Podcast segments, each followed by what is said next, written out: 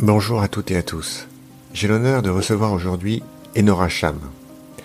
Enora Cham n'est pas son vrai nom. Officier de renseignement au sein de l'armée française, elle se doit de dissimuler sa véritable identité. Enora ne peut malheureusement pas nous révéler grand-chose de sa vie ou de son parcours, sauf certains épisodes. Parmi ceux-ci, il y en a un qui se démarque et pour lequel elle a consacré un livre qui vient d'être publié aux éditions Marais. Quand avance l'ombre. Elle y raconte principalement sa mission en tant qu'observatrice de l'ONU au début du conflit syrien. Cette mission n'avait rien de secrète, tout au contraire, c'est pour ça qu'Enora a pu nous la partager. Et on n'en sort pas indemne, car ce récit est tout simplement, et je pèse mes mots, biblique. Biblique car Enora a vu littéralement l'enfer. Elle y a vécu et en est revenue. Biblique aussi car Enora a vaincu à plusieurs reprises l'hostilité et l'agressivité, notamment d'une foule en détresse. Non pas par la ruse, ni par la violence, mais par des sourires, de l'empathie. Biblique car Enora a vécu des scènes macabres. Elle a regardé la mort en face dans ses formes les plus atroces, et non pas en fermant les yeux ou en cloisonnant son esprit, mais au contraire, en laissant cours à toute son humanité. Surtout, c'est l'histoire d'une femme qui a fait preuve d'une force morale sans pareille, et ce, d'une manière assez inédite. Il n'est en effet pas usuel de prendre conscience que la subtilité, la culture et l'empathie sont elles aussi des composantes de la force morale. Avec beaucoup d'humilité, Enora a accepté de partager avec vous, au cours de cet épisode passionnant, sa vision d'un monde d'une très grande violence, mais dont elle démontre qu'il demeure toujours ouvert à toutes les plus belles valeurs que nous pouvons avoir en nous, à condition toutefois d'accepter de les apporter. Le courage, l'empathie, la nuance. J'oserais dire que c'est presque un devoir citoyen d'écouter Enora, ne serait-ce que pour la remercier pour son engagement, pour l'honorer pour ses sacrifices et les risques qu'elle a pris au service pas uniquement de notre pays, mais aussi des Nations Unies. Enora Cham, bonjour. Bonjour. Je suis extrêmement euh, honoré de vous accueillir aujourd'hui sur Fortitude. Honoré à plus d'un titre. Honoré, et on va en discuter bien évidemment, euh, de vous recevoir au vu de votre parcours et de vos accomplissements. Honoré aussi parce que vous êtes extrêmement sollicité par les médias à la suite de la sortie de votre livre, dont on va parler bien évidemment euh, abondamment au cours de notre conversation. Euh, vous avez un accueil, euh, me semble-t-il, assez élogieux euh, de la presse et des commentateurs, et, et, qui est élogieux et totalement mérité, comme on, va l'évoquer. Pour ces deux raisons-là, je suis vraiment honoré de vous recevoir et que vous ayez accepté mon invitation et, et passer ce, moment avec nous sur, sur Fortitude. Est-ce que j'ai bien prononcé votre prénom et votre nom en sachant que je précise que ce ne sont ni vos, vrais prénoms et noms, hein, ce sont des, des, noms d'emprunt pour, euh, pour cacher votre, votre identité, mais est-ce que je les ai bien prononcés? Euh, Ça se prononce Enora Cham, tout simplement. Bon. Je pense que okay. vous l'avez très bien dit. Bon, et eh ben voilà. Et alors, du coup, euh, est-ce que je peux vous demander euh, pourquoi ce nom? Enora, euh, en breton, veut dire petit, veut dire honneur déjà. Et puis, j'ai appris par, assez récemment que ça voulait dire également petit soleil. Et Cham, c'est le pays de Cham, donc c'est la Syrie, la grande Syrie. Et Shams en arabe veut dire soleil. Et donc, j'ai combiné les deux, les deux mots et puis c'est devenu mon pseudonyme. On va vous présenter, bien évidemment. Vous êtes officier de renseignement au sein de l'armée française. Bien évidemment, la question que je veux vous poser tout de suite, pour nos auditeurs, mais pour moi aussi, Comment peut-on définir assez simplement ce qu'est un officier de renseignement? Un officier de renseignement, euh, euh, alors vous avez euh, une myriade de, spécialités, diverses. Hein. Il, y en il, y en a, il y a des centaines de métiers qui sont attachés à ça, mais globalement, la définition générique serait euh, un, personnel qui recueille, hein, qui tente de recueillir euh, des informations pour pouvoir ensuite les, exploiter, les traiter, les analyser et transmettre le résultat des analyses aux décideurs. Donc tout ça, c'est toute une chaîne de personnes qui le font, hein, ce sont des tâches séparées, mais pour donner une définition générique, c'est ça, ce qui est exactement le même travail que des observateurs des Nations Unies, c'est exactement la même chose. Et c'est vrai que cette collecte de renseignements peut se faire de plein de manières différentes, euh, dans des pays qui ne sont pas en guerre, des pays en guerre, en première ligne, en retrait, par des hommes, par des femmes, de profils très différents. Le spectre des acteurs du renseignement est, très large, n'est-ce pas? Ah oui, vous avez, vous avez des gens qui sont des geeks, par exemple, dans l'informatique. Vous en avez d'autres qui vont sur le terrain parler à des sources ou à des personnes qu'ils peuvent rencontrer. Vous en avez qui étudient les satellites. Il y en a d'autres qui sont des spécialistes de l'imagerie. Euh, d'autres de, tout ce qui est euh, euh, électronique, guerre électronique. Ce sont des centaines de métiers. Il y en a absolument pour tous les goûts. Et ensuite, dans ces divers domaines, vous avez différents tâches possibles. Vous pouvez être un analyste, vous pouvez être quelqu'un qui, au contraire, traite l'information brute.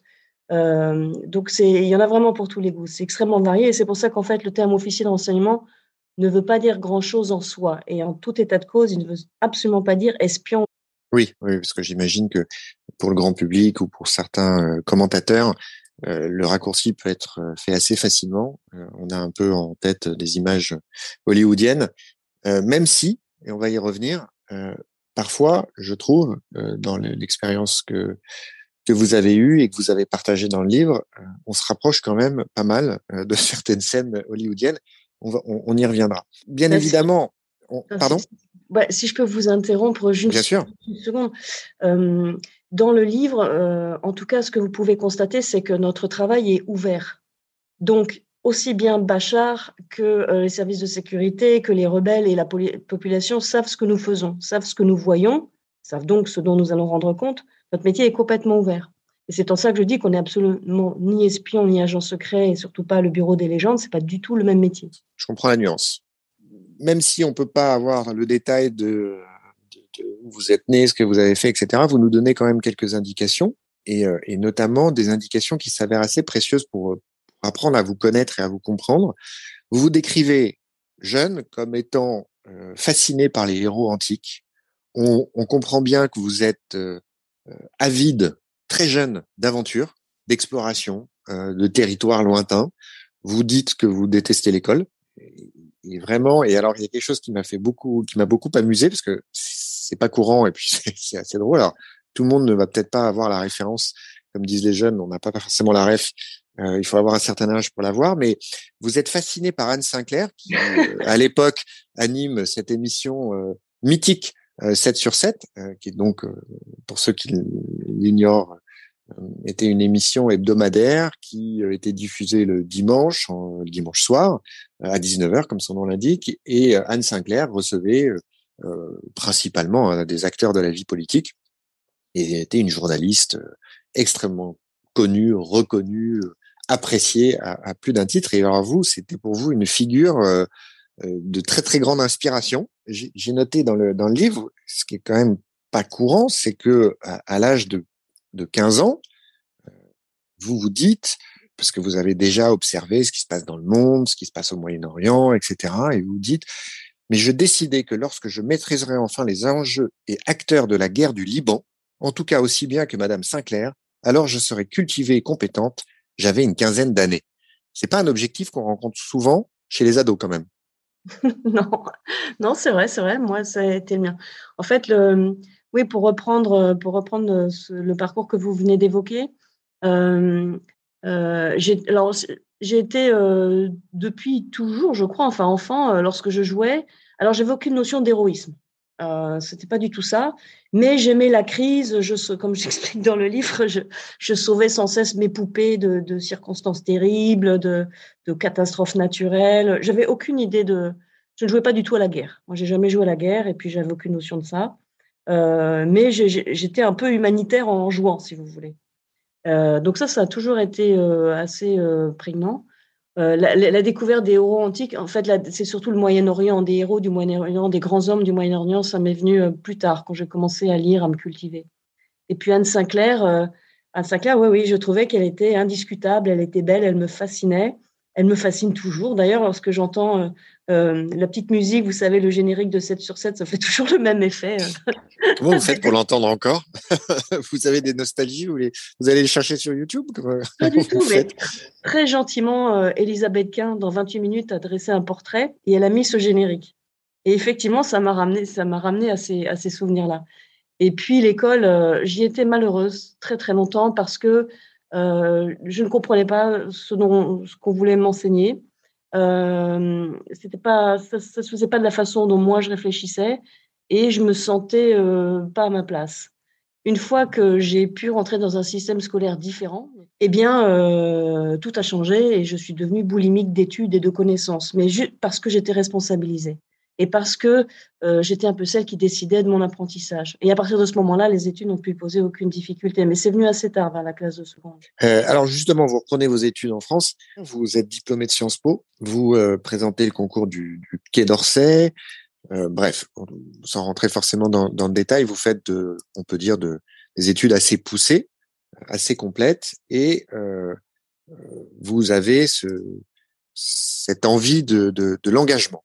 Alors, je m'arrête là parce que j'ai parfois posé la question à mes invités, c'est toujours quelque chose qui m'intéresse. Cette soif d'aventure, cette curiosité vis-à-vis -vis de l'extérieur, du monde extérieur, en particulier du Moyen-Orient. Est-ce que c'est quelque chose qui vous a animé de manière un peu naturelle, c'est venu comme ça?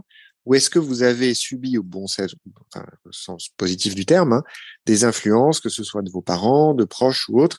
Je suis toujours intéressé de savoir d'où vient parfois l'impulsion qui va faire qu'un enfant ou un adolescent va, euh, ou même un adulte d'ailleurs, va s'intéresser à telle ou telle chose. Comment vous l'expliqueriez? Et puis surtout, pourquoi je vous pose la question maintenant, au moment où j'évoque votre engagement euh, dans l'armée? Euh, là aussi, est-ce qu'il y a euh, une histoire familiale? Est-ce que ça vous est venu seul? Et comment? Alors moi, je n'ai aucun membre de ma famille qui a été militaire. Enfin un, mais on n'a jamais échangé là-dessus. Euh, et, je, je me suis pas du tout engagée au départ euh, dans, l'armée euh, pour comment dire, pour euh, les mêmes raisons que vos autres invités pourraient évoquer. Moi, je me suis au, départ engagée dans l'armée parce que justement, je ne pouvais pas tenter le concours du Quai d'Orsay, ou plutôt, plus exactement, parce que voulant aller au poste au Moyen-Orient, mes, enseignants en prépéna m'avaient découragé de continuer, en disant non seulement vous n'irez pas au Moyen-Orient parce que le Quai d'Orsay n'envoie pas des femmes, hein, c'était il y a 25 ans, et puis par ailleurs, euh, et là il avait tout à fait raison, mon enseignant m'avait dit, qui était ambassadeur lui-même, m'avait dit, et vous serez très très malheureuse au Quai d'Orsay, il ne faut pas y aller. Et il avait parfaitement raison. Et euh, j'en étais là de mes réflexions, voulant absolument aller au Moyen-Orient, quand l'armée de l'air, euh, les armées, enfin surtout l'armée de l'air, un officier m'a démarché dans le cadre du parachutisme, je faisais beaucoup de parachutisme, et, euh, et m'a proposé donc un cursus, une vie en fait, un parcours dans l'armée qui m'amènerait au Moyen-Orient. Donc initialement, c'est pas tellement pour l'engagement, l'aventure, etc. C'est vraiment parce qu'à ce moment-là, je n'ai en tête que le Moyen-Orient. Et comme je ne connais pas l'armée, j'effectue un service militaire et c'est là que certaines choses vont s'enclencher. Et qu'effectivement, l'engagement est plus du tout euh, seulement le Moyen-Orient. Cette notion-là va revenir. Et comme je vous disais, euh, dès, petite, et je m'en suis rendu compte qu'en écrivant le livre, j'étais tout le temps très engagée, je vous dis, avec des poupées, avec tout ça. Euh, j'ai toujours aimé les, jeux engagés. donc, eh bien, il y, a eu une rencontre, et au cours de ce service militaire et des années qui ont suivi, je me suis absolument passionnée pour la, vie militaire, pour la, vie en groupe, euh, la mission, euh, euh, le, but commun à atteindre, les difficultés à surmonter. Et voilà. Et à partir de ce moment-là, j'ai vraiment j'ai continué mon engagement naturel dans l'armée. C'est intéressant parce que finalement, ce que vous nous dites là, c'est que vous aviez un objectif. De par votre condition féminine, vous pouviez pas atteindre cet objectif avec la parfaite ligne droite que vous aviez en tête, mais que vous n'allez pas renoncer à votre objectif, vous allez trouver un autre moyen de l'atteindre.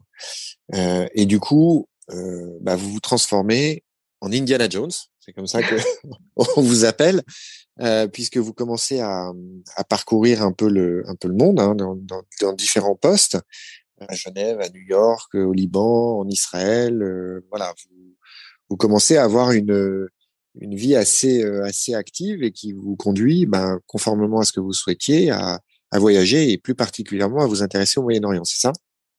Bon, ça s'est pas fait si facilement. Hein. Ça a été bien plus laborieux que ça. Effectivement, le résultat, c'est ça, mais ça a été euh, très, très laborieux. Et surtout, euh, si vous voulez, à l'époque où moi je me suis engagée, euh, je faisais partie, sans le vouloir, de quatre catégories qui étaient assez méprisées. Donc, j'étais non pilote dans l'armée de l'air, j'étais une femme, j'étais recrutée sur titre, donc je n'avais pas passé les mêmes concours militaires que les autres, j'étais recrutée sur diplôme, si vous voulez, et j'étais littéraire. Et ça a rendu donc quasiment unique de mon recrutement, où on était très peu nombreuses. Et ça a rendu les choses extrêmement compliquées, avec beaucoup de rejets, beaucoup de, d'humiliation, de, maltraitance en fait, qui font que je me suis accrochée, je suis devenue extrêmement résiliente, extrêmement, extrêmement dure. Et comme beaucoup de femmes à l'époque d'ailleurs, nous avons tous eu le même réflexe, c'est-à-dire de, de, tout accepter, tous les exercices, tous les déploiements, toutes les missions, même celles, même les moins intéressantes, pour pouvoir apprendre, pour pouvoir euh, progresser pour pouvoir un peu euh, monter dans le système, enfin trouver sa place. Et euh, comme je le dis dans le livre, moi j'ai eu beaucoup de chance parce que le, sol brûle sous mes pieds. Il n'y avait pas une mission où j'allais qui semblait extrêmement pauvre et peu intéressante, qui, ne se transformait en quelque chose de passionnant. Il y avait un coup d'État, il y avait une guerre, il y avait quelque chose qui se passait. Et donc j'ai appris très vite et très fort. Et petit à petit, eh bien, bah, j'ai eu les, capacités. Alors d'abord, l'institution militaire m'a fait le, m'a fait le grand, le grand plaisir, le grand honneur de m'envoyer euh, trois ans euh, étudier à Langzhou, euh, où j'ai étudié l'arabe classique. Et puis par la suite, ça m'a permis de bifurquer vers mon rêve, en fait, hein, qui était le Moyen-Orient. Mais ça, ça s'est fait, ça s'est fait dans, dans, dans, le temps, dans, un peu dans la souffrance. Mais effectivement, je, je suis parvenue à, ce que j'avais décidé de, au Moyen-Orient, qui était mon rêve. Est-ce que vous pensez que vous auriez pu vivre ce que vous avez vécu et avoir le parcours que vous aviez que vous avez eu si on vous avait pas mis autant les bâtons dans les roues? Ah, Vous avez mis le doigt exactement dessus. Je suis convaincue que non. Et je pense que ceux qui ont voulu euh, rendre mon parcours très difficile se sont trompés. Euh, en, me laissant simplement vivre la vie des autres, j'aurais jamais pu faire tout ce que j'ai fait. Et ils m'ont, euh, ils m'ont permis d'avoir une sorte d'énorme résilience qui est reconnue maintenant, hein, qui est connue, euh, de volonté, euh, de ténacité. Euh, j'ai énormément travaillé, donc de capacité de travail. Et moi qui étais une timide pathologique, eh bien aujourd'hui c'est assez différent. non, non, c'est vraiment ça qui est très important, c'est que si je n'avais pas eu autant de barrières, de barrages, pris autant de coups, jamais je n'aurais jamais je n'aurais réalisé ce que j'ai fait et qui dépasse largement le cas du livre. Oui, et, et c'est bien évidemment un, un sujet qui, qui, qui, nous intéresse beaucoup sur Fortitude parce que petit à petit, au fil des épisodes et des parcours, euh, j'identifie des points communs dans les parcours de mes invités. Et encore une fois, hein, il y en a qui ont choisi une certaine forme d'adversité par rapport à leur carrière ou autre, puis il y en a d'autres qui la subissent euh, malgré eux. Euh, mais on voit pour chaque parcours ce point commun de ce que la difficulté, la résilience qu'elle génère peut apporter de positif euh, pour une vie. Et petit à petit, j'espère qu'au fil des épisodes, cette démonstration se fait. Euh, et, je trouve qu'elle est intéressante dans une époque où, c'est mon point de vue, on essaye au contraire de cultiver une très très grande sécurité. On parle de safe space, on parle de microagression, on parle de tout ça. Alors, je suis pas en train de dire qu'il faut laisser les gens s'agresser les uns les autres ou euh, se créer des difficultés inutiles, mais il faut pas se perdre en chemin et pas oublier bah, que les difficultés, ça fait partie du programme et que très souvent ces difficultés, ces épreuves, ces obstacles qu'il faut surmonter, bah, ça nous aide à nous construire, à nous révéler, à nous accomplir et ça contribue, selon moi, encore une fois, euh, très largement à donner un sens à son existence. Je ferme cette parenthèse. Dans ce parcours, cette première partie, euh, alors bien évidemment, je suis désolé, je, je, je, suis obligé un petit peu de simplifier, de résumer, et vous avez raison de me reprendre en disant que euh, quand je dis que vous êtes allé à New York, à Genève, etc., tout ça, c'est pas fait, euh, euh c'était pas un voyage de tout repos, ça s'est pas fait comme ça très facilement. Euh, donc désolé hein, si je prends bien évidemment des, des raccourcis que m'impose notre notre conversation. Euh, il y a au cours de, de cette première phase de votre activité euh, un événement que moi j'ai identifié comme majeur pour vous. C'était euh, donc en, à la frontière euh, israélo-libanaise, euh, où pour la première fois vous côtoyez euh, la mort violente. Pourquoi je m'autorise à considérer que c'est un élément, enfin vous l'exprimez, hein, mais en tout cas moi je l'ai vraiment ressenti comme ça. c'est un événement que vous allez nous raconter, mais qui a été déterminant dans le sens où ça vous a fait prendre conscience de l'importance qu'il y avait à vous euh, renforcer, à vous familiariser, à vous former euh, justement à la, à la violence, à la mort violente, pardon. Et, et, et, d'une certaine manière, vous avez embrassé une vision de la mort dont vous vous êtes dit, elle va certainement m'accompagner pour la suite et, et, il faut que je trouve un moyen de la gérer. Est-ce que je, est-ce que vous pouvez nous en parler? Et surtout, est-ce que je, je ne trahis pas votre votre expérience et votre ressenti alors, l'épisode auquel vous faites référence, je pense, c'est lorsque l'un de mes camarades est tué au Liban, il me semble. Euh, euh, alors Tout à fait. Ouais, alors c'est assez. Euh, pour moi, c'est un trigger. C'est-à-dire que, j'explique dans le livre, parce que je comprends petit à petit seulement. donc là, on aborde directement le thème des PTSD. Et il se trouve que c'est un événement. Alors, je vous interromps juste parce que pour, ceux qui nous écoutent, qui n'ont pas tous les acronymes en tête, donc, alors déjà, le trigger, c'est un événement déclencheur, et le, les PTSD, c'est les syndromes post-traumatiques. Donc, c'est des désordres psychologiques qui surviennent après un trauma euh, qui peut survenir au cas d'un accident ou d'autres événements euh, violents. C'est ça, oui. Euh, et euh, cet épisode-là, j'explique, c'est assez étonnant parce que bon, mon, camarade décède, on doit faire un, sur place un nombre de, choses, de, gestes, d'actes, etc., puis le ramener à sa famille. Bon, c'est tout ça est compliqué, mais je suis très étonnée par la suite lorsque je ressens de la souffrance psychique parce que nous n'étions pas amis, nous n'étions pas proches. Euh, j'avais pas été plus impliquée que cela, il n'y a pas eu de combat, par exemple. Euh, et donc, je suis assez surprise de ce qui m'arrive. Et je finis par comprendre qu'en fait, le vrai événement fondateur, la vraie blessure, elle est venue euh, dix ans avant en Bosnie. Et je raconte pourquoi. Euh, avec des petits enfants qu'on emmène, emmène euh, en cadeau quasiment à la mafia devant nous, devant les soldats de l'OTAN qui restent l'arme au pied, ne bougent pas. Et c'est ma toute première mission. On m'empêche de faire quoi que ce soit d'ailleurs. Et c'est ça qui en fait a été la, vraie blessure. Et puis ensuite, la vie vous blesse un petit peu parce que voilà, la vie, la vie, la vie vous abîme un petit peu régulièrement. Et le déclencheur, c'est la mort de ce camarade. Et j'explique ensuite que je suis, j'ai la grande chance. J'ai pensé que c'était important à raconter dans le livre parce que euh, je voulais parler aux gens, de, aux gens, qui, aux gens à qui ça arrive. Les policiers, les pompiers, les urgentistes. Euh, j'ai même utilisé des mots vraiment très proches de ce que je ressentais pour que éventuellement des gens se reconnaissent et, et sachent une chose, la seule leçon à retenir, c'est qu'on peut en guérir. On peut en guérir complètement. Et non seulement on peut en guérir, mais on peut en devenir bien plus construit, bien plus solide ensuite. Et c'est ce qui m'est arrivé. J'ai eu la chance d'être soignée en Israël par euh, un programme expérimental que mettait en place l'armée israélienne pour ses soldats. Et ça a été, euh, ça a été extraordinaire le résultat. D'ailleurs, en assez peu de temps. Extraordinaire. Et, c'est très important parce qu'ensuite, quand j'arrive, je, ne sais pas, je me sens très bien sur le moment, je me sens mieux que je ne me suis jamais sentie. Je sens bien que j'ai guéri de beaucoup de choses. Mais c'est surtout en 2012, lorsque je me retrouve en Syrie, que je découvre que j'ai beaucoup d'outils psychiques à ma, disposition que n'ont pas mes autres camarades. Et je suis convaincue que ça vient du fait d'avoir, traversé cette épreuve et d'en avoir été guéri. Et j'explique dans le livre quel protocole, moi j'appelle ça mes petits protocoles, quel truc et astuce je trouve, moi, pour gérer ce qu'on voit. Donc, c'est pas tellement calculé de ma part à me dire, tiens, je vais côtoyer la mort pendant des années, je vais m'organiser. Je découvre sur place en Syrie que j'ai des outils psychiques qui me permettent euh, de, vivre un peu mieux les choses et surtout de ne pas en être trop gravement euh, blessé.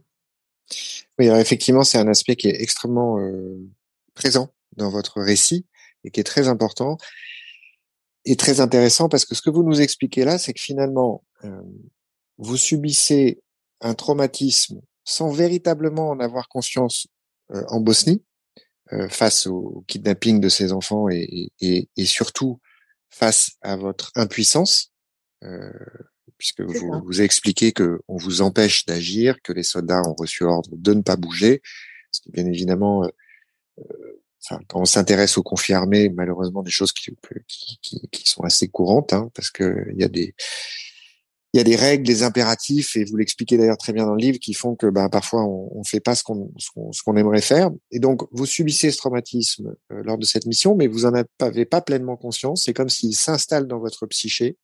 Et ensuite, le fait d'être témoin de la mort de votre camarade, dont je précise, qui, qui en fait il est victime d'un obus euh, qui, est, qui est tiré par les belligérants, pas contre vous, mais il s'avère que il en est la victime euh, collatérale.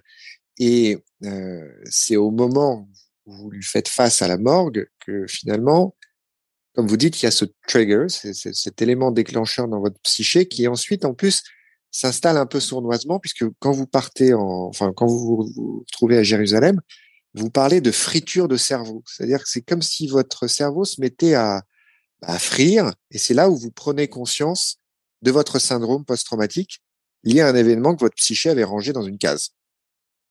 C'est ça, voilà. En fait, j'ai l'impression. Alors d'abord, euh, c'est pas moi qui me rends compte tout de suite que je vais mal. On me le dit. Et presque immédiatement, je, ne peux que, le reconnaître. C'est d'ailleurs euh, intéressant de voir le déni dans lequel j'ai été, de ne pas l'avoir vu tout de suite, de ne pas l'avoir senti tout de suite. À partir du moment où on me le dit, j'en prends conscience. Et effectivement, je mon, cerveau me fait mal. J'ai l'impression qu'il est sur une poêle à frire et qu'en permanence, il fait un bruit de grésillement. Donc, il me fatigue, il m'irrite et ma personnalité change. Voilà de quelle façon je l'ai expliqué. Je précise une chose, c'est que ça me tient à cœur. Les enfants qui ont été enlevés devant les soldats, ce n'étaient pas des soldats français. Et je, pense, j'ose espérer que l'armée française aurait agi différemment. Voilà, je voulais juste te dire que ce n'est pas, pas des soldats français. D'accord. Euh, alors, j'ouvre une parenthèse d'ailleurs sur euh, le sujet des syndromes post-traumatiques et euh, les protocoles israéliens, puisque c'est très intéressant justement par rapport au fonctionnement du, psychologique de, nous tous. Hein, c'est pas propre aux, soldats ou aux personnels de secours ou autres. Enfin, toute personne qui est qui est victime d'un trauma, la, les, outils, comme vous dites, qui peuvent être mis en œuvre pour limiter la portée, l'importance euh, du, du, trauma et qui passe notamment par euh, le fait euh, d'être actif. C'est ce qu'ils appellent, ce que les Israéliens appellent le protocole 6C, et qui consiste dans les six heures qui suivent un accident, un événement traumatique quel qu'il soit, à pousser la victime ou le témoin à agir, à, solliciter la partie cognitive de son cerveau, puisqu'il a été démontré par les Israéliens que bah, très souvent, ce qui va installer le traumatisme dans le psyché, c'est le sentiment d'impuissance, comme vous l'expliquez, et ce que vous avez vécu en, en, en, Bosnie, et que par des petites choses qui consistent à, à vous faire agir, à prendre des noms, à, mettre sur un papier ce que vous avez vu, quoi que ce soit, peu importe, à déplacer un brancard, euh, à mettre une couverture, n'importe quoi, bah, des actions. L'action permet euh, parfois de, de limiter considérablement l'emprise du traumatisme sur euh, sur le sur le psychique. Et pourquoi je, je fais cette incise un peu technique entre guillemets, c'est que je plus j'avance là encore avec euh, les témoignages de mes invités, plus je me rends compte de l'importance de l'action, euh, aussi bien bien évidemment au quotidien pour dépasser les épreuves, pour aller mieux dans sa tête, etc. Et puis à l'échelle bien évidemment d'une vie plus généralement, et le lien très fort qu'il y a entre le fait d'agir, quelle que soit l'action, et euh, la manière dont on se sent dans son esprit et dans son âme. Voilà, donc c'était la petite parenthèse. Il faut que j'arrête de faire une parenthèse, parce que sinon ça va être un épisode de 4h30. Mais, mais, mais en tout cas, c'est voilà, c'est passionnant et, et, euh, et, votre expérience personnelle est une illustration, euh, euh voilà, que je trouvais importante de à souligner.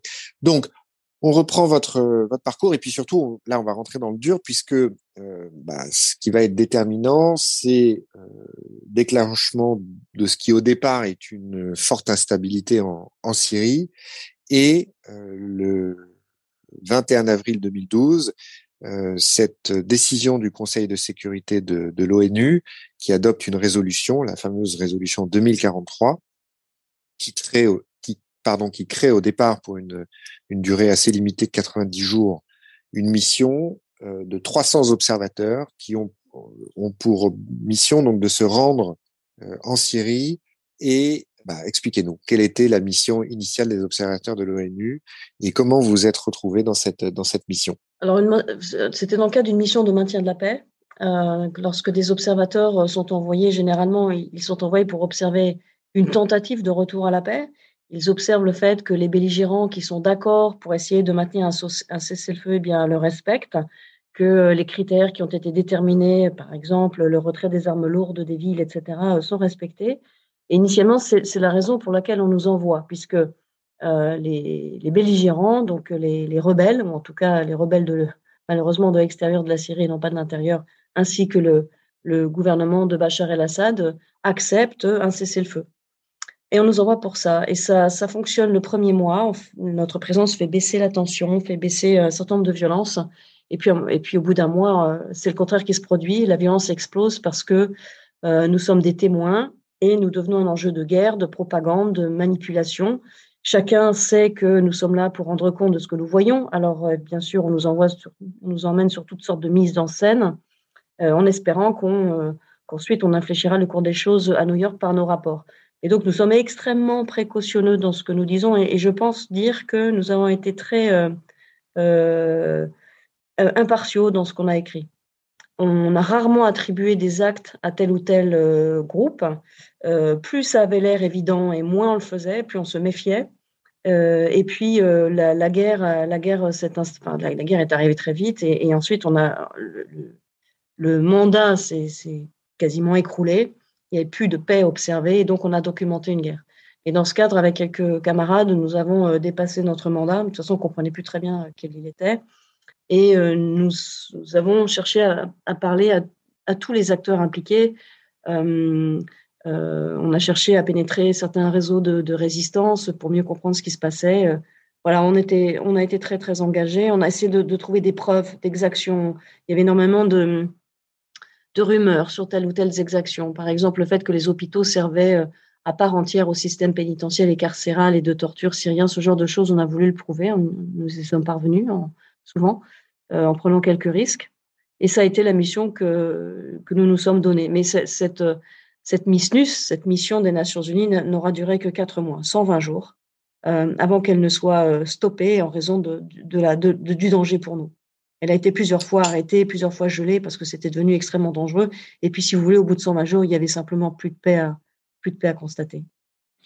Alors pour, que ceux qui nous écoutent comprennent bien en quoi ça consistait, euh, parce que c'est vrai que bah, quand on est en France, qu'on suit l'actualité et que on va voir aux informations, on va lire dans la presse euh, une intervention de l'ONU, voilà, on a des, on n'a pas forcément des idées très claires et très précises sur le rôle joué par euh, euh, le personnel de l'ONU. Et euh, alors que, en ce qui me concerne, je me suis toujours intéressé à la géopolitique, je me suis toujours intéressé au confirmé. Je me suis rendu compte à la lecture de votre livre à quel point j'étais ignorant de la réalité des missions qui pouvaient être dévolues et, mises en œuvre par par le personnel de l'ONU.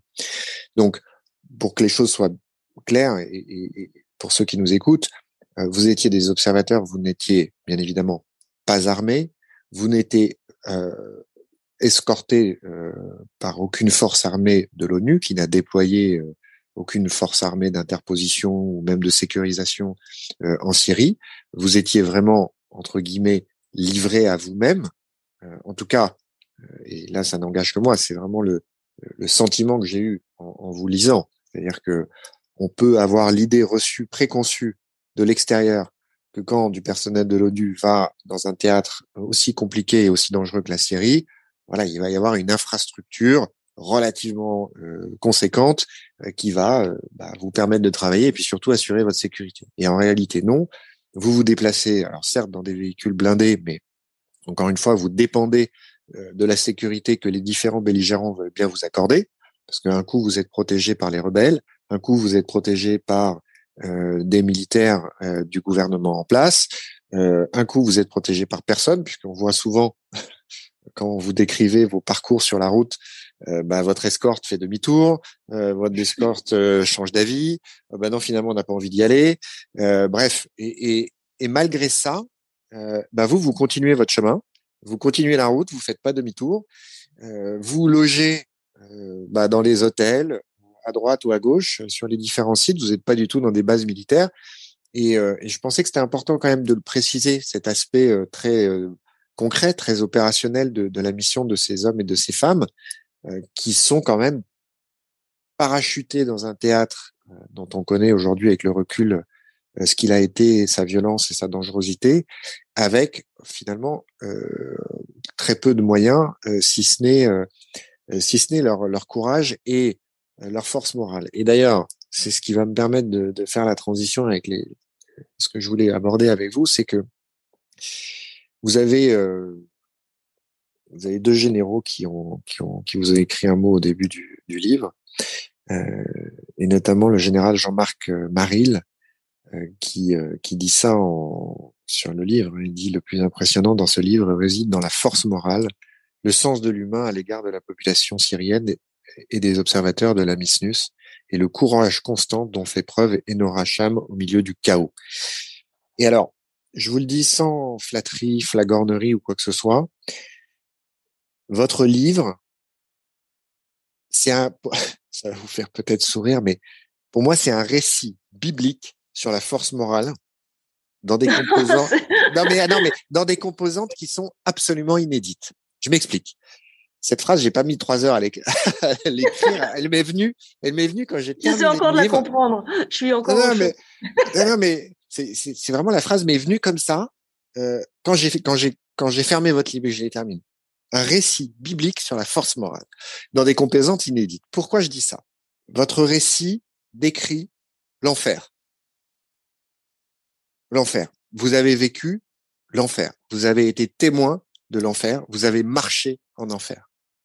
Pour moi, c'est incontestable. Euh, ensuite, vous avez côtoyé bien évidemment euh, la mort dans, d'une manière euh, extrêmement violente, inédite aussi parce que parfois on a même du mal à s'imaginer euh, qu'elle peut prendre cette forme-là au, au, au 21e siècle.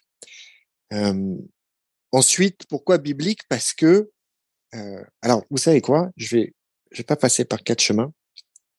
Je vais illustrer mon propos par une citation d'une page de votre livre. Très souvent, vous décrivez des épisodes où, en fait, votre mission vous conduit à aller dans un village, dans une ville, au contact euh, de la population, ou plus exactement, vous devez aller visiter un site, un hôpital, une prison, euh, un endroit où il y a eu un attentat, un endroit où il y a eu des combats, puisque votre job, c'est de photographier, de documenter pour pouvoir dire, bah non, là on explique que c'est les rebelles qui ont fait ça, mais visiblement les informations laissent penser que le contraire. Donc c'est un vrai travail d'investigation. Bon, mais du coup quand vous allez sur ces sites, bah, les braises sont très souvent très très chaudes, sont ardentes, et vous avez euh, régulièrement, vous décrivez régulièrement des épisodes où justement la population vient vous voir. Parfois c'est des mouvements de foule euh, hostiles, parfois ils le sont moins toujours, ils sont quand même relativement inquiétants et stressants. Les foules, vous le dites d'ailleurs très bien, hein, c'est ça a une vie, une force vitale qui lui est propre, indépendant des, des gens qui la composent. Et il y a plusieurs types de réactions face à une foule. Et euh, vous expliquez que bah, certains des, des, de vos collègues bah, réagissent assez mal, tout de suite dans l'angoisse, restent dans les véhicules, et à ce moment-là, ben, voilà, les, choses peuvent s'envenimer. Et vous décrivez justement un épisode que je vais lire, où vous êtes euh, dans un convoi et vous êtes face à, une foule et, euh, et vous décidez de sortir du véhicule. Et donc là, je vous cite. Sous le soleil, je dégage l'avant de la voiture, les jeunes ne cessant de bondir devant le capot pour permettre au convoi de continuer à progresser. De temps à autre, je distingue le béret d'Ahmed toujours curieusement posé à plat en galette sur sa tête. C'est un de vos collègues. Voyant une femme au contact de la foule et les hommes à l'intérieur des voitures, la population rit bientôt de bon cœur et une haie de téléphone portable nous mitraille. Plus aucune agressivité ni insulte. Certains m'aident maladroitement. Lorsque les cris reprennent, je demande de l'eau que l'on se bouscule pour m'apporter. Lorsque le rythme ralentit, je me jette à nouveau dans la foule en souriant et m'excusant, et personne ne s'en offusque, pas même lorsque je replie des bannières sous lesquelles les voitures ne peuvent passer. À un moment, je pense que je vais prendre un coup de poing au visage, mais on essaie juste de m'essuyer le front avec une serviette mouillée, ainsi que mon gilet pare-balles sur lequel j'ai renversé une partie d'une bouteille d'eau. L'ambiance est désormais plutôt festive, en tout cas autour de moi, mais pas question de nous laisser réellement partir. Pensant que je vais finir par m'évanouir d'un coup de chaleur en direct sur YouTube sans avoir reçu l'aide de mes collègues, un ou deux observateurs finissent par surmonter leur appréhension et se décident à sortir après un bon moment tout de même. Moi, là, j'ai lu ça, j'ai dit, c'est Moïse. c'est, c'est-à-dire que vous sortez du véhicule et, et la foule euh, vous laisse passer, vous accueille, presque vous embrasse, vous désaltère et la force morale dont vous faites preuve à ce moment, elle, encore une fois, elle a plusieurs composantes. Vous sortez d'une zone relative confort ou de protection qui est le véhicule blindé. Vous êtes bien évidemment seul. Vous êtes une femme. Alors, quand je souligne le fait que vous êtes une femme, loin de moi l'idée de suggérer que vous seriez, euh, comment dire, dans une situation de faiblesse. Parce que je peux vous dire une chose, enfin je dis une chose à ceux qui nous écoutent, à la lecture du livre, je ne peux pas imaginer une seule seconde que quelqu'un qui lise vos livres puisse encore considérer que les femmes, c'est plus faible que les hommes. C'est tout l'inverse. Bref, mais vous êtes quand même dans un pays du Moyen-Orient. Euh, vous êtes une femme, voilà, vous n'êtes pas voilée, vous, êtes dans un contexte euh, de, de pré-guerre civile, etc. Et en fait, ce que vous dégagez, c'est qu'avec une confiance, une, une empathie, une, euh, des sourires, euh, une communication verbale par le regard, ben vous avez réussi à baisser les armes, à baisser les tensions. Et c'est en ça que je dis, et, et là j'ai cité ce passage, mais je pourrais en citer plein d'autres, euh, où vous, où vous véhiculez, vous communiquez euh, des valeurs et des composantes, encore une fois, je dis de composantes de force morale que je trouve absolument inédites. Ouais, enfin, euh, euh, pour, pour, moi, c'était. Il faut bien avoir une chose, c'est que moi, je connaissais la Syrie très bien, et donc je n'avais pas peur des gens, je les comprenais. On aurait été dans un pays totalement inconnu pour moi, en Afrique, quelque part que je ne connaissais pas, dont je ne parlais pas la langue, j'aurais peut-être pas du tout réagi de la même façon. Moi, j'estimais que dans les voitures, au contraire, on était en danger et qu'à ne pas vouloir ouvrir nos portes, ne pas accepter le contact de populations qui avaient été très meurtries, c'était nous mettre en danger et ça ne faisait qu'accroître la colère de la foule. Donc, je sortais de, ma, la voiture. Euh, je dois dire que d'autres l'ont fait. Hein. les, hommes étaient tout à fait, euh, tout à fait. Euh, il y avait d'autres hommes qui faisaient la même chose, mais c'était, généralement quelques hommes arabes eux-mêmes et connaissant, parlant la langue, comprenant les gens, notamment un Jordanien, le collègue jordanien dont je parle, euh, qui lui aussi sortait au contact des populations. Ensuite, au Moyen-Orient, les, les, foules sont démonstratives, mais c'est leur façon de s'exprimer, en plus lorsqu'elles sont très, très meurtries comme ça. Donc, je pense que vous avez dit le mot-clé, c'était empathie. Lorsque je sortais de la voiture, la, mer, la, mer d'humains, l'océan d'êtres humains qui entourait la voiture ne s'écartait pas. Euh, et c'est l'empathie. Et j'explique en fait de, quelle façon je m'y prends. Je touche les gens. Je les touche physiquement parce que de toute façon, personne m'entend parler. Donc, euh, je les touche, j'essaie de marcher un petit peu, je leur souris. Euh, donc tout, tout se passe d'une part dans l'empathie et d'autre part dans l'énergie. J'essayais d'avoir une énergie, de communiquer une énergie euh, positive, rassurante, réconfortante, empathique. Euh, les gens n'étaient pas armés autour de nous, c'était des populations, c'était des villageois, si vous voulez. Euh, et donc, euh, oui, c'est comme ça que je m'y suis prise. Euh, pour moi, je pense que le danger aurait été de rester dans la voiture. Et puis, de toute façon, comment pouvez-vous rester dans une voiture alors que vous êtes, euh, alors que vous n'avez pas souffert. Lorsque vous parlez de courage, moi, j'ai fait toute ma mission en trouvant que c'était les Syriens qui avaient du courage, pas moi. Moi, je rentrais dans mon pays au bout de quelques mois, je le savais. Si, si tout se passait bien, je, rentrerais. Eux, non. Donc, pour moi, euh, je ne faisais pas particulièrement preuve de courage. En revanche, je voulais absolument euh, faire baisser les tensions. Euh, et ça passait par ça. Ça passait, ça très souvent, c'est passé par ça, par l'empathie, par l'écoute, le, l'écoute, euh, toucher les gens quand on peut plus se faire entendre, sourire, rester calme. Euh, voilà, c'est ce que ce que j'ai essayé de faire. Quand je dis que la force morale dont vous avez fait preuve avait des composantes inédites, c'est vrai que souvent, quand on parle de force morale, on peut avoir des, des images un peu caricaturales en tête. On parle de courage, on parle de, de faire face au danger, on parle de voilà de. Moi, je trouve hein, qu'il y a souvent une connotation un peu justement un peu virile et ce que je trouve fascinant dans votre récit, c'est de voir les composantes de la force morale dont vous avez fait preuve et qui sont un peu inattendues. Par exemple, la finesse. On n'imagine pas que la finesse serait une composante de force morale. Et moi qui étudie beaucoup la force morale, je, n'ai jamais croisé la finesse comme étant une composante de force morale. Eh ben, vous m'avez démontré le contraire. Je donne une illustration qui, qui va faire sourire. Vous arrivez en poste à Beyrouth. C'est un peu anachronique par rapport à ce qu'on expliquait, mais peu importe. Vous êtes en poste à Beyrouth et là, vous, on peut dire, hein, corrigez si je me trompe, mais vous évoluez quand même dans un univers qui est très très masculin. Hein, vous n'êtes pas nombreuses. Et euh, là, dans les locaux où vous vous trouvez, il y a énormément d'affiches, énormément. Il y a beaucoup d'affiches de femmes dénudées qu'on peut trouver dans des vestiaires d'hommes, dans des casernes, etc. Et là, plutôt que choisir une forme de confrontation, disant non mais attendez, ça me choque, moi je suis une femme, je veux pas voir ça, etc. et tout, vous, vous êtes allé donc à Beyrouth acheter le calendrier des dieux du stade, donc les rugbyman français, où ils sont tous à poil, et euh, vous êtes allé afficher le calendrier.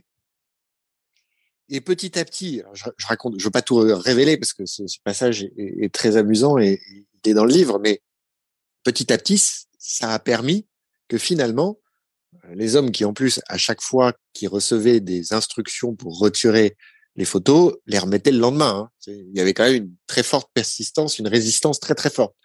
Et puis finalement, ça a abouti à ce que euh, il y ait un compromis en toute diplomatie, puisque je crois me souvenir que vous disiez que finalement, quoi, il y a eu une photo de chaque qui est restée ou quelque chose comme ça. Mais bref, cette illustration un peu qui peut paraître un petit peu euh, légère et, anodine, je trouve est, à la fois très révélatrice de ce que vous avez, ce dont vous avez fait preuve à, plusieurs occasions au cours de votre mission et que je ne suspectais pas comme étant une composante de la force morale, c'est-à-dire le fait de, ne pas aborder les choses de front euh, et, et, voilà, d'adopter une forme de, de finesse euh, et qui rejoint euh, cette idée aussi d'empathie que, que, vous venez d'aborder. Alors attention,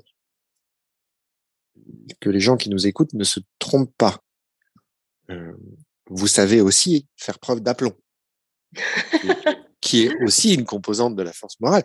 Un aplomb qui n'est pas d'ailleurs totalement euh, déconnecté d'humour. Mais euh, vous dites à un moment, quand vous arrivez euh, à Damas, euh, et euh, vous choisissez encore une fois d'être seul, vous vous installez euh, dans un dans un studio, et là vous dites, mon propriétaire entreprend de me rançonner en augmentant de façon indue mon loyer du jour au lendemain. Dans cet environnement hostile, il est important d'être respecté. Je lui demande de passer au studio. Lorsqu'il arrive, je m'assois face à lui et fais glisser mon passeport sur la table. Tu vois le visa? C'est le ministre qui l'a signé. Si tu me poses problème, j'appelle la sécurité. Mes factures redeviennent normales. Ce qui me fascine, c'est cet équilibre si difficile que vous arrivez à manier entre cet aplomb, cette assurance, ce besoin d'être respecté et la finesse. Vous l'avez appris sur le terrain, c'était inné. Comment comment vous l'expliquez après ceux qui liront votre livre découvriront à quel point ça a été essentiel à votre survie. Oui, essentiel à ma survie et pas seulement pas seulement dans ce que je raconte dans le livre, mais dans, l'armée française aussi, dans l'institution française. Il y a 25 ans, c'était loin d'être facile. Euh, ce que vous racontez euh, de l'épisode euh, au sud Liban, l'épisode du calendrier n'est pas anodin pour moi parce que j'ai pris le commandement d'un poste au sud Liban. D'ailleurs, je ne l'ai pas demandé, on me l'a donné. Et, et c'est une véritable provocation qui est faite envers moi. Et on essaie de m'humilier et de ne pas accepter ce commandement. Donc, premier, la première réaction que j'ai eue, c'était de former au mieux les nouveaux arrivants pour qu'ils soient très compétents et qu'un peu de façon opérationnelle, je fasse la preuve euh, du fait qu'il valait mieux me suivre que, d'aller regarder, euh, je sais pas quoi, des, films à la télé.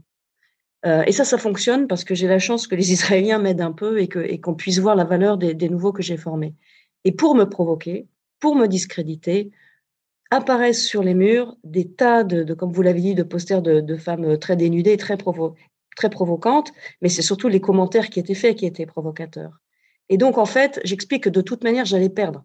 Si je demandais du secours à la hiérarchie, les posters auraient disparu, mais j'avais perdu ma crédibilité. Si je prenais de fond le problème, je perdais de toute manière. Ça aurait été une guerre sans fin, et elle aurait été ridicule, j'aurais perdu toute mon énergie. Et donc, j'ai décidé de faire autrement.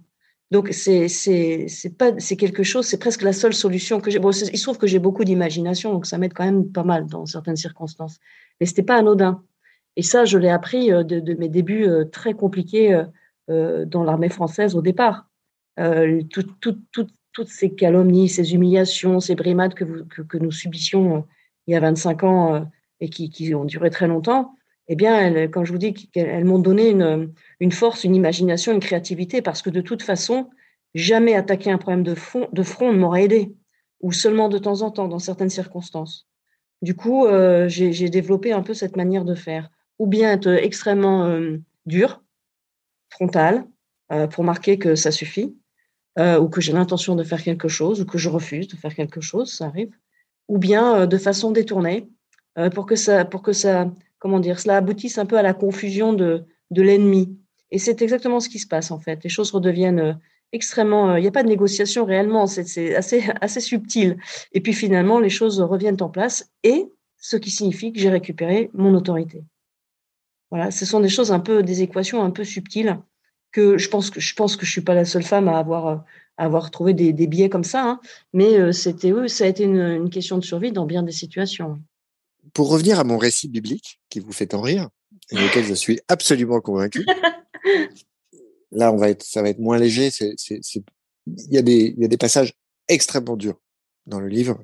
Enfin, en l'occurrence, c'est pas dans le livre. C'est, vous avez vécu des moments extrêmement durs que vous relatez dans le livre.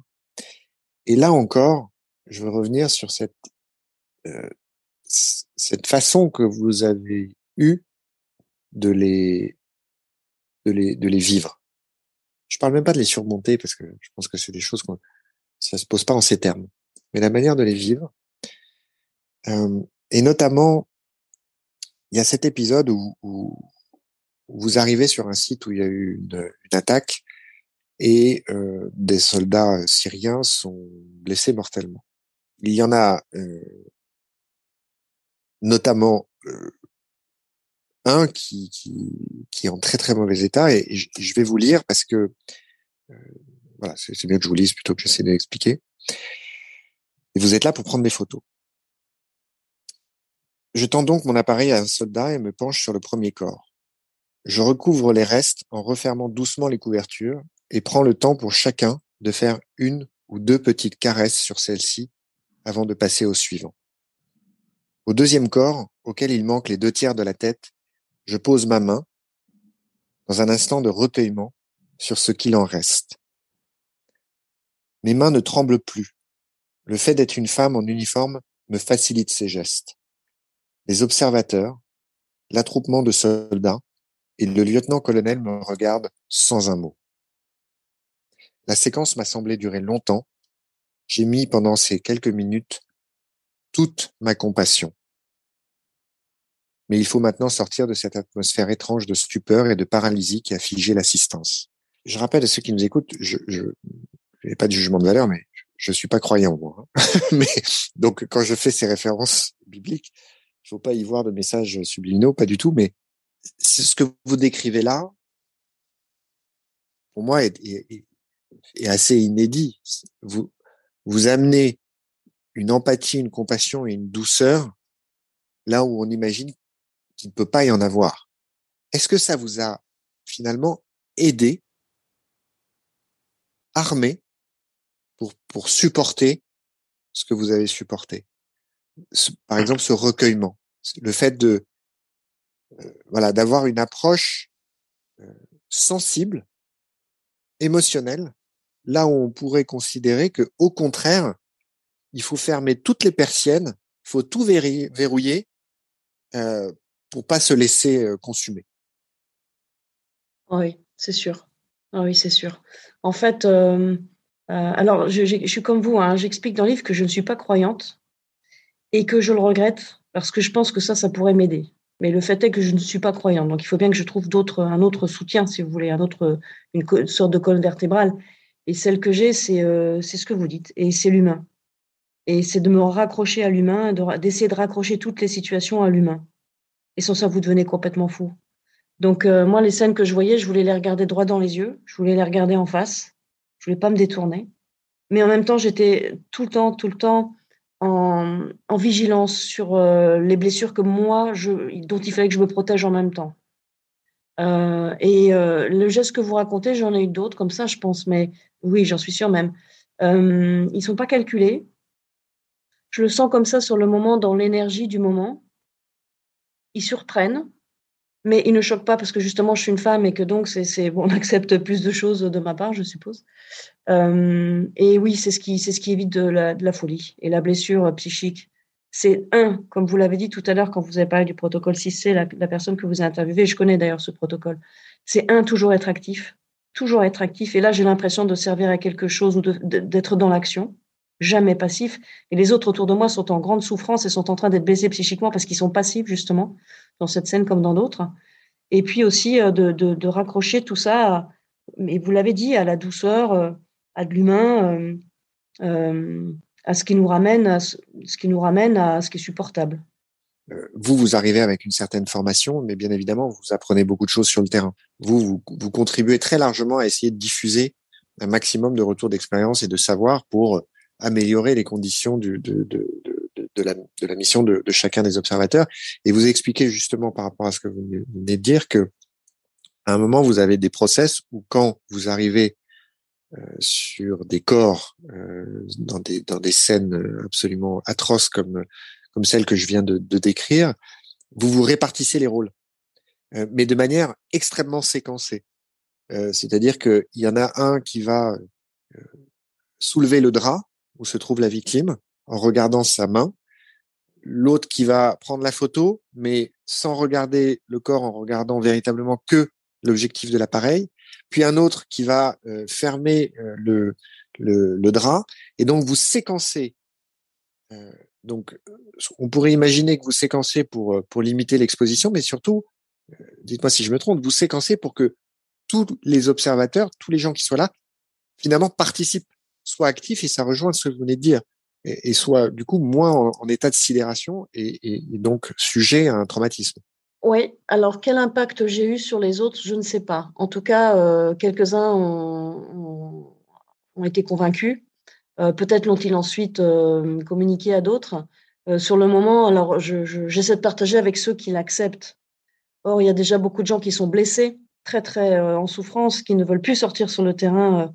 Euh, et je, je comprends aujourd'hui très bien leurs leur raisons. Donc, euh, j'essaie de, communiquer ça et en même temps, je suis tellement consciente que je ne suis pas médecin. Que j'ai pas du tout les outils pour soigner les gens, que c'est juste un, un petit euh, pis-aller que j'ai trouvé pour, euh, pour, pour que les gens soient moins atteints sur le terrain. Et je fais tout ça de façon empirique. Et donc, à un moment, oui, avec certains qui sont, d'accord pour le faire, et qui me demandent d'ailleurs, ils me sollicitent, on, répète même ça dans un couloir, on met des draps autour de Polochon, et puis l'un regarde sa main, l'autre, on, on, répète tout. Et en fait, on est surpris de constater qu'on est stressé. À la vue des draps et de devoir les soulever, on est déjà stressé. Et en fait, ce que je voulais faire aussi, c'était d'un peu d'enlever la tension euh, qui précède une scène dont on sait qu'elle va être difficile. C'était très difficile de savoir qu'on allait, par exemple, retourner dans les morgues, aller sur tel ou tel lieu de massacre. Euh, il y avait une vraie, un vrai mal-être et une vraie tension avant d'arriver sur, le, sur, le, sur la zone. Alors que moi, j'ai donc j'essayais d'aider un peu à, mais moi-même j'étais prise là-dedans et, c'est pour ça que je raconte que j'ai des j'ai toujours sur moi des photos de, cadavres en très très enfin en très mauvais état. Et en fait, juste avant, je les regarde et je me dis bon, quoi qu'il arrive aujourd'hui, ça peut pas être pire que ça. Voilà. Et ça, ça m'aide, ça aide mon cerveau à se calmer, à, à, se préparer, etc. Donc j'ai essayé de passer ce genre de, petits trucs à mes camarades, leur dire de toujours garder des lunettes de soleil très foncées parce qu'on voit pas la même chose de séquencer, comme vous dites, les gestes pour, les, pour fractionner l'exposition, à, pour, en fait limiter au, minimum l'exposition à, à, à, ce qui blesse. Et euh, j'ai eu moins de succès dans euh, être actif. C'était très important. Je savais que moi, je, il fallait absolument que je sois active. C'est pour ça qu'à un moment, je demande des fiches de médecin légiste pour pouvoir faire comme des petites enquêtes. C'est pas tellement pour les autres ni la qualité des rapports, c'est pour moi être actif et faire des petites enquêtes. Euh, et là, j'ai eu moins de succès. Les gens ont moins compris le fait qu'ils devaient être actifs pour aller mieux. Euh, alors certains l'ont fait, mais j'ai vu que, tout le monde n'était pas euh, convaincu. Bon voilà, moi j'ai fait ce que j'ai pu. J'ai communiqué ce qu'empiriquement j'avais défini pour moi-même et qui fonctionnait pour moi, tout en sachant que je, je suis pas du tout une, une, professionnelle de, de, cela. Encore une fois, vous avez vécu des épisodes très variés dans leur violence ou dans l'angoisse qu'ils pouvaient susciter. Bien évidemment, il y a ces scènes qu'on vient d'évoquer, où vous arrivez à, la suite d'un attentat ou de combat, et où donc vous, vous êtes là pour photographier les, les blessés, les, les, morts, les corps qui sont mutilés, euh, parce que bah, voilà, c'est une rébellion hein, qui fait face à une armée euh, avec des armes plus lourdes, donc euh, avec des, des dégâts qui sont considérables sur les corps. Et euh, mais vous vivez aussi, par exemple, je pense à cet épisode où vous arrivez à un checkpoint par des, des, des, alors comment il faut les qualifier pour pas commettre d'erreurs euh, Des djihadistes, euh, des islamistes, euh, des membres d'Al-Qaïda, enfin en tout cas ni des rebelles syriens ni euh, des soldats de l'armée régulière, et où euh, vous insistez pour le coup de manière, vous êtes le témoin un peu impuissante, à une négociation entre votre collègue et ces terroristes pour savoir s'ils vont vous laisser passer et surtout euh, s'ils vont pas vous égorger, puisque vous êtes la seule femme et qu'il y en a un qui vous regarde droit dans les yeux, qui vous fait bien comprendre que euh, il a une chose en tête, c'est de vous égorger. Et, vous, écrivez ceci, vous dites nous restons calmes. J'ai la sensation d'être dans un four sous le soleil de plomb, mais d'avoir froid. Nos interlocuteurs ne parlent désormais plus que d'égorgement, quasiment en boucle. Et la négociation que m'aide Muhammad relayé par Ahmed, est irréel. Nous discutons de façon rationnelle et calme des avantages et des désavantages qu'il y aurait à nous égorger. Je cite cet exemple-là parce que c'est un moment d'une violence inouïe, même si l'issue en est heureuse, puisque finalement, il vous laisse passer et il vous arrivera rien. Euh, mais la violence psychologique, le traumatisme peut représenter une conversation, une négociation pour savoir si vous allez vous faire égorger par par, ces hommes-là euh, est absolument terrible. Et là, pour le coup, vous étiez passive. Est-ce que un moment comme ça vous a pas plus marqué finalement que d'autres euh, comme ceux qu'on a évoqués, mais où vous aviez un rôle actif? Ah, Il y, a même que ça qui m'a marqué. Parce que vous savez, quand on vous dit qu'on va vous égorger, vous tirer dessus et tout, bon, il y a un moment, quand vous êtes militaire, que vous allez souvent sur le terrain, euh, ce sont des choses qui arrivent. Là, effectivement, c'était assez inconfortable. On ne savait pas trop de quelle façon ça allait finir. Mais surtout, ce que j'en ai tiré ensuite, le malaise, le mal-être un peu que j'ai gardé par la suite euh, un bon moment, c'est que euh, on avait été complètement passif. alors, on n'aurait rien pu faire des armées sur le pont sur lequel on est tombé dans une embuscade sur un pont, ça aurait été assez compliqué de s'en sortir par nous-mêmes. Mais euh, ça a été le fait de me dire après coup, euh, ils nous ont libérés parce qu'ils l'ont bien voulu. Et euh, on a attendu, notre sort comme des moutons à l'abattoir, quoi. Et c'est vraiment ça qui, m'a marqué, pas tellement les menaces, enfin beaucoup moins que les menaces. Vous savez, les menaces, il y en a une qui chasse l'autre. Hein. Mais c'était surtout ça. C'était d'avoir été complètement à la merci de personnes qui finalement décident en fin de compte que vous allez pouvoir repartir.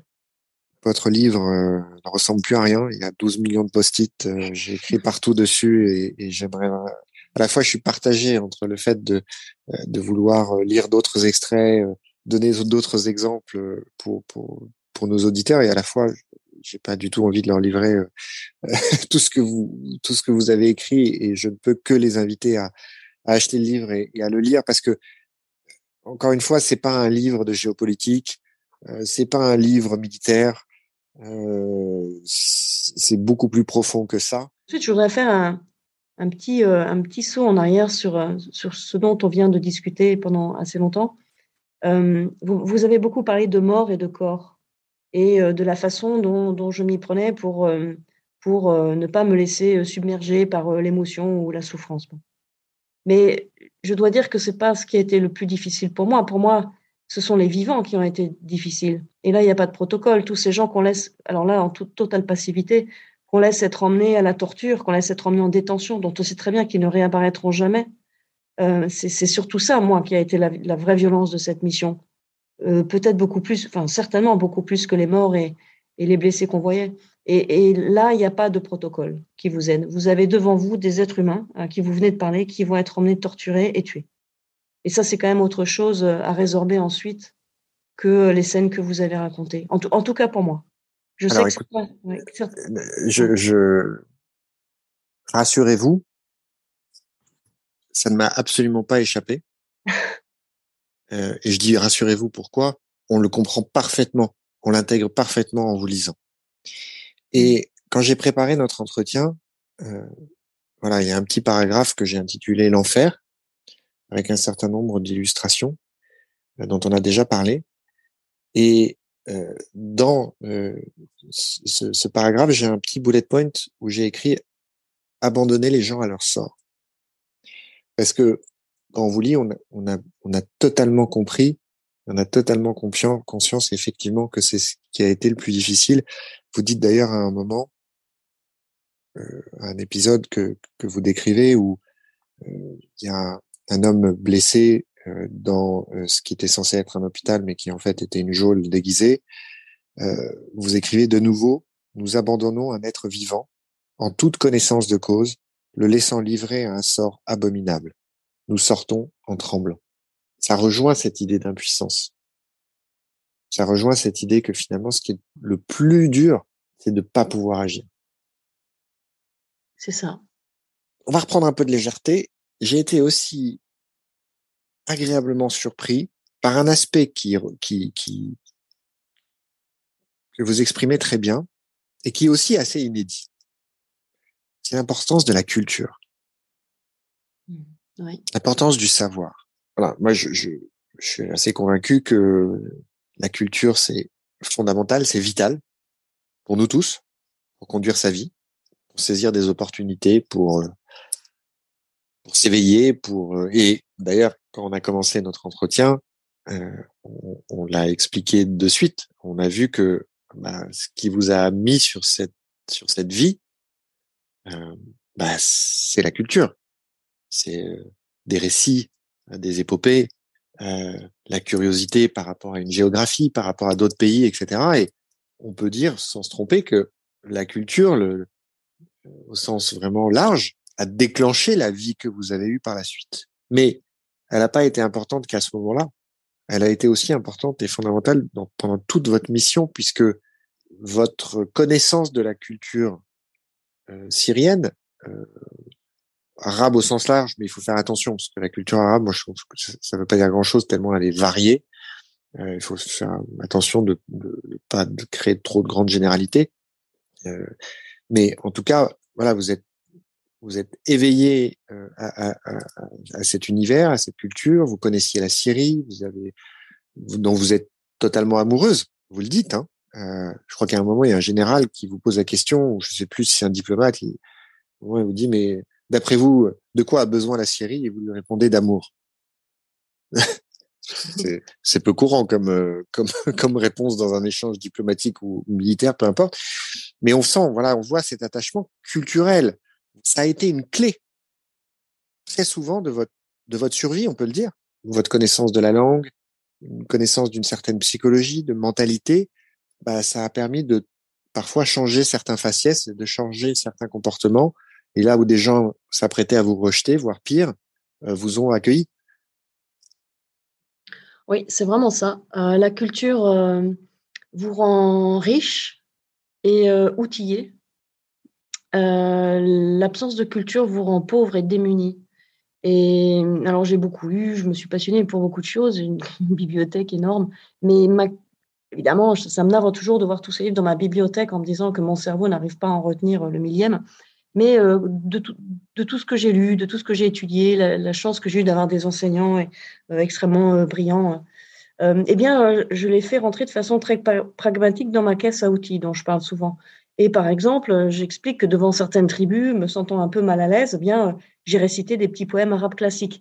Et il y a un fond arabe classique qui est commun à tout le monde arabe. Et vous pouvez, lorsque vous réciter quelques poèmes arabes classiques. Les, tribus sont, très éduquées souvent. Et euh, ça m'a euh, permis d'ouvrir toutes les portes. La culture m'a permis d'ouvrir énormément de portes. Elle m'a soutenue, elle m'a enrichi, elle m'a donné des idées, parfois euh, pour contourner certains problèmes.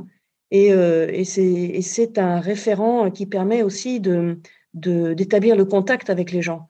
Lorsque dans, alors dans le monde arabe, c'est particulièrement évident, lorsque vous avez fait l'effort d'apprendre un peu la langue et l'effort d'étudier la culture arabo-musulmane, les portes vous sont ouvertes immédiatement. Il y a une empathie, il y a quelque chose qui, se produit. Euh, et donc, euh, oui, ça, a été, pour moi, je pense que une bonne partie de ma résilience et, et, euh, et des ressources que j'ai eues est liée au fait que je m'étais cultivée. Jamais assez, hein, mais quand même, avec quand même un fond de sac, on dira. Voilà encore une composante inédite de la force morale la culture. Euh, je tiens bien évidemment à vous remercier pour votre engagement. Euh, les Américains disent thank you for your service. Moi, je dis merci pour votre engagement. C'est extrêmement réconfortant de savoir qu'il y a des gens comme vous. Et, euh, et voilà. Et c'est, c'est merci et bravo. Et, et voilà. Merci beaucoup de, m'avoir reçu pour ce beau moment et ce bel échange. Euh, je, suis très euh, contente dans toute cette, euh, cette activité médiatique qui me dépasse un peu, puisque je ne suis pas du tout une professionnelle de ce domaine, de pouvoir se poser un peu, avoir un, tempo plus lent pour pouvoir discuter de, choses un peu plus profondes. donc merci encore, merci beaucoup de m'avoir invité sur votre podcast, Nicolas.